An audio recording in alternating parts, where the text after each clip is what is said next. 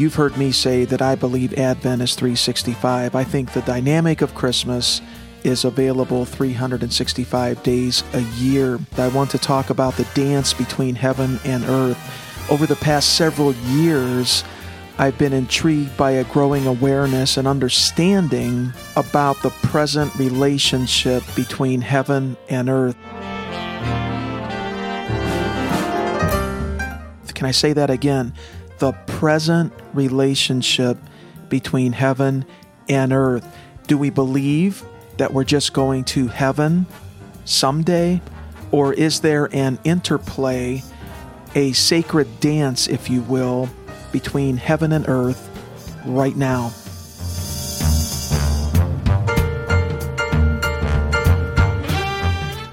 This is Brian Del Turco. Thanks for connecting with me today on Jesus Smart, the podcast. The dance between heaven and earth. In the Christmas narrative in the Gospel of Luke, chapter 2, Simeon, we see Simeon, an old man. He was tired, and much of what he knew in his life had died away. It was gone. Even so, a promise remained.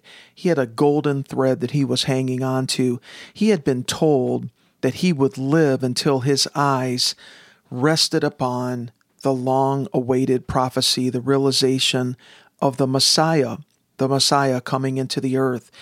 In the book of Isaiah, for unto us a child is born, unto us a son is given, and the government will be upon his shoulder, and his name will be called Wonderful, Counselor, Mighty God, Everlasting Father, Prince of Peace, and of the increase of his government and peace there will be no end. Luke writes that Simeon was righteous and waiting. He was waiting for the consolation of Israel. And again, he had been shown by God that he would not die until he saw the promised Messiah. So he was waiting. He was longing. You can imagine him sighing a prayer to God, Oh God, when will my eyes see the promise you have given to the prophets and the word that you've given to me? Days, weeks, months, and years passed. Then one day, one day, like a thousand days before, he came into the temple in Jerusalem, and a new father and mother were bringing their child to perform the prescribed custom according to the law. Jesus was just eight days old. And because Simeon had pleased God with his consistent obedience and his faith, he was given the ability to perceive with prophetic insight. The scriptures say that he came in the spirit in the temple. See, there it is, finely tuned. He was in the spirit. And greeting the parents, he took the child into his arms he knew instinctively by the Spirit that the Messiah, he was holding the Messiah. What he had longed for, he was now holding. And the old man sensed an extraordinary level of completeness and fulfillment.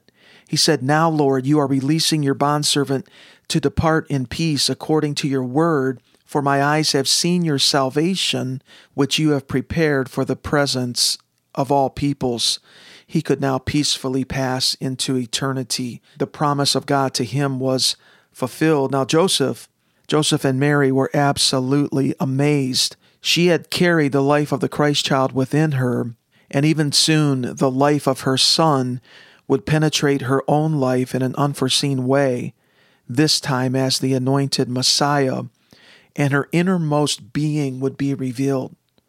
Just like you and me, our innermost beings are revealed by Jesus and healed and restored. And truly, all who follow Christ experience this blessing. Simeon prophesied that those who yield to Christ will rise with Christ. They will rise in this life and throughout eternity. And those who do not will fall. He said, This child is destined for the fall and the rising of many in Israel. And right at that moment, an old woman appeared. Interesting how God is using these aged saints. Anna, a prophetess, 84 years old, in that day, exceedingly aged, especially. Married for just seven years, she had then lived as a widow for decades, and she never left the temple, it says in Luke, serving night and day with fastings and prayers. So, this wrinkled prophetess, she looked upon the fresh face of this teenage mother, and then perhaps she took the infant from the arms of Simeon as she wept and gave thanks. As the Holy Spirit moved upon her, it says in Luke that she spoke to all who were looking for the Messiah and the redemption of Israel.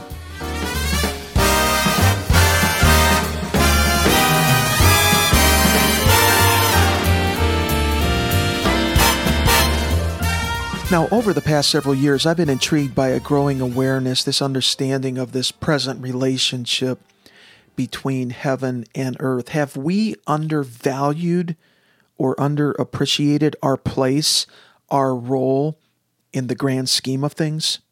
I believe Simeon and Anna are a template for us. I believe they were on the dance floor with God. They knew God intimately and were able to move to the rhythm and cadence of the Holy Spirit. You see, Mary was not the only one expecting. In a powerful sense, Simeon and Anna were just as pregnant with the Christ child as Mary was. They were empowered and led by the Holy Spirit. They were in a high state of expectancy. They were choice people of prayer. I would say they were finely tuned. The Holy Spirit was resting upon Simeon in a remarkable way. Undoubtedly, he invested belief in prayer into what he expected. He was sustained by the promise of God to him. He could not die until the word he had been given was realized. And because he was a person of revelation, he was able to bring clear definition and affirmation when Joseph and Mary came into the temple with the Christ child. Anna had a clear prophetic edge as well consecrated lifestyle of worship, fasting, and prayer, overflowing with gratitude, she was able to declare the purpose of God. She spoke to those who were expecting the Messiah. There were others, in addition to Simeon and Anna, who were steadfast in their expectation. Now, here's a question for you and for me Does God do anything in the earth without revealing it to someone? Without obedience, worship, prayer and prophecy opening the way. It says in the prophet Amos, Surely the Lord God does nothing unless he reveals his secret counsel to his servants, the prophets. We know that Old Testament prophets spoke of the coming Christ child with great accuracy. John Wesley boldly said, God does nothing except in response to believing prayer. Could it be God's designed his modus operandi, if you will, is that he will not do anything in the earth apart from a consecrated faith response in someone, in you, in me, in others who know and serve the Lord, or in some group of people. It really seems to me that from the Garden of Eden onward, it surely seems the Creator works in partnership with humanity in this way. This seems to be his modus operandi. Now, Paul says in Galatians that when the fullness of time came, God sent forth his Son, born of a woman. God had his people of faith on earth who were sensitive to the times. It wasn't the majority, it was the remnant, a minority, but they were in a high state of expectancy as they watched and prayed. And here's to me a stunning thought. I believe it. I don't know what you think, but even the incarnation itself was surrounded with a faith response on the earth. Now, you and I are meant to be on the dance floor. Good things happen on the dance floor. We too, we're called to live our lives in a heightened state of expectancy. Yes, we anticipate the coming of Christ again at the second advent, but we also expect those things that He is leading us to believe for and experience now that are part of His story. Our present experience is part of that unfolding story. And we can break that right down to seasons in our lives, assignments, initiatives. The reality is that we're meant to taste and experience the powers of the age to come in our present time. Something of the future is already here, my friend. It's already backloading into this age. Hebrews 6 5 says that we taste the powers of the age which are to come for those who believe. Do you want this? Do you want to be part of a remnant, a church within a church, a group of high powered believers who are on the edge, the leading edge of what God wants to unfold? I'm so glad that Christ comes to us with an increasing measure of his abiding presence and influence in our world. And the dynamic of the incarnation continues in those to whom Christ abides. We've been saying in this mini series that Advent is advancing.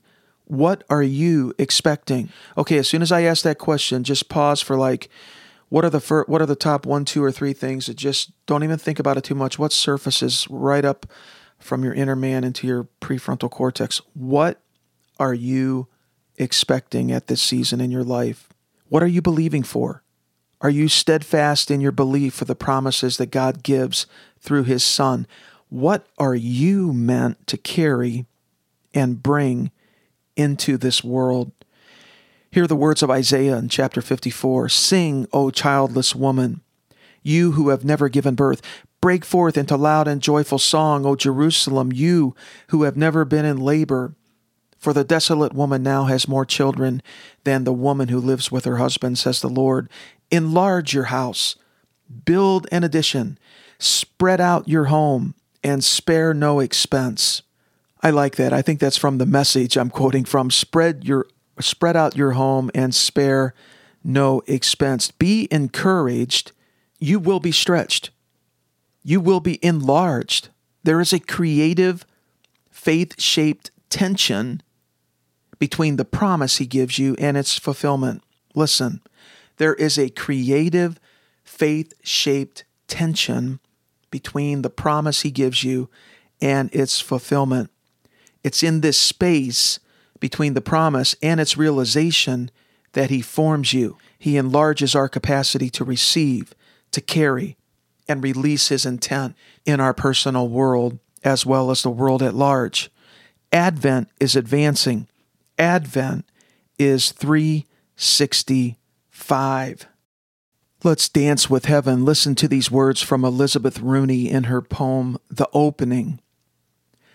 Now is the shining fabric of our day torn open, flung apart, rent wide by love. Never again the light, never again the tight enclosing sky, the blue bowl, or the star illumined tent. We are laid open to infinity for Easter love has burst his tomb and ours. Now nothing shelters us from God's desire, not flesh, not sky, nor stars, not even sin. Now glory waits so he can enter in. Now does the dance begin.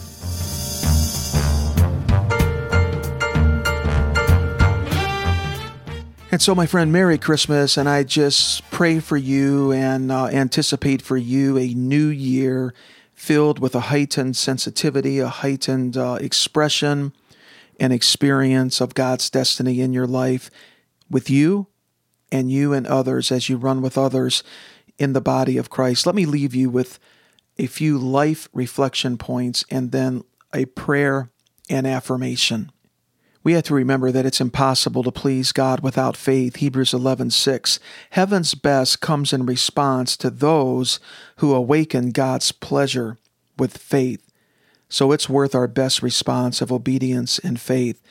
So first, is this dance between heaven and earth a new way of thinking for you? Are you open to it? Number 2, John Wesley's statement, God does nothing except in response to believing prayer has big implications for one's worldview. Do you agree or disagree? Do you struggle with that? And finally, read Isaiah 54 1 and 2 again. Do you think God may be stretching you, expanding you? In what ways? And so now, can I offer this prayer and affirmation over our lives? You know, the adversary is completely powerless when facing steadfast obedience and faith. Heavenly Father, we come to you in Jesus, in the name of your Son, Jesus Christ. We ask you to bring our faith to a place of maturity. Jesus, you are the author and perfecter of our faith. Stretch us, enlarge our capacity. Holy Spirit, lead us in this sacred dance. We pursue a higher state of expectancy, believing for all that you have promised. And we stand in this place of expectancy, drawing to the earth what heaven desires. Amen. Would you share this with one or two of your friends? Consider it a Christmas card, a Christmas gift. Spread the joy, spread the content. I think they'll benefit from it, and I think you'll feel good in doing it. To learn more about the podcast, always go to JesusSmart.com. Jesus is brilliant. This little baby who came in the manger, who humbled himself, is infinite brilliance. He's now the cosmic Christ. He's in session, he's sitting on his throne. All things are coming into obedience to him. One day, everything will proclaim his total, consummate lordship. What a narrative! What a scheme and adventure that we are part of in Christ. Walk with him. You'll catch his brilliance in a unique way penetrate deeply in relationship with Him. He knows how this day, this life works best right now. And the horizons are all His, the future is His.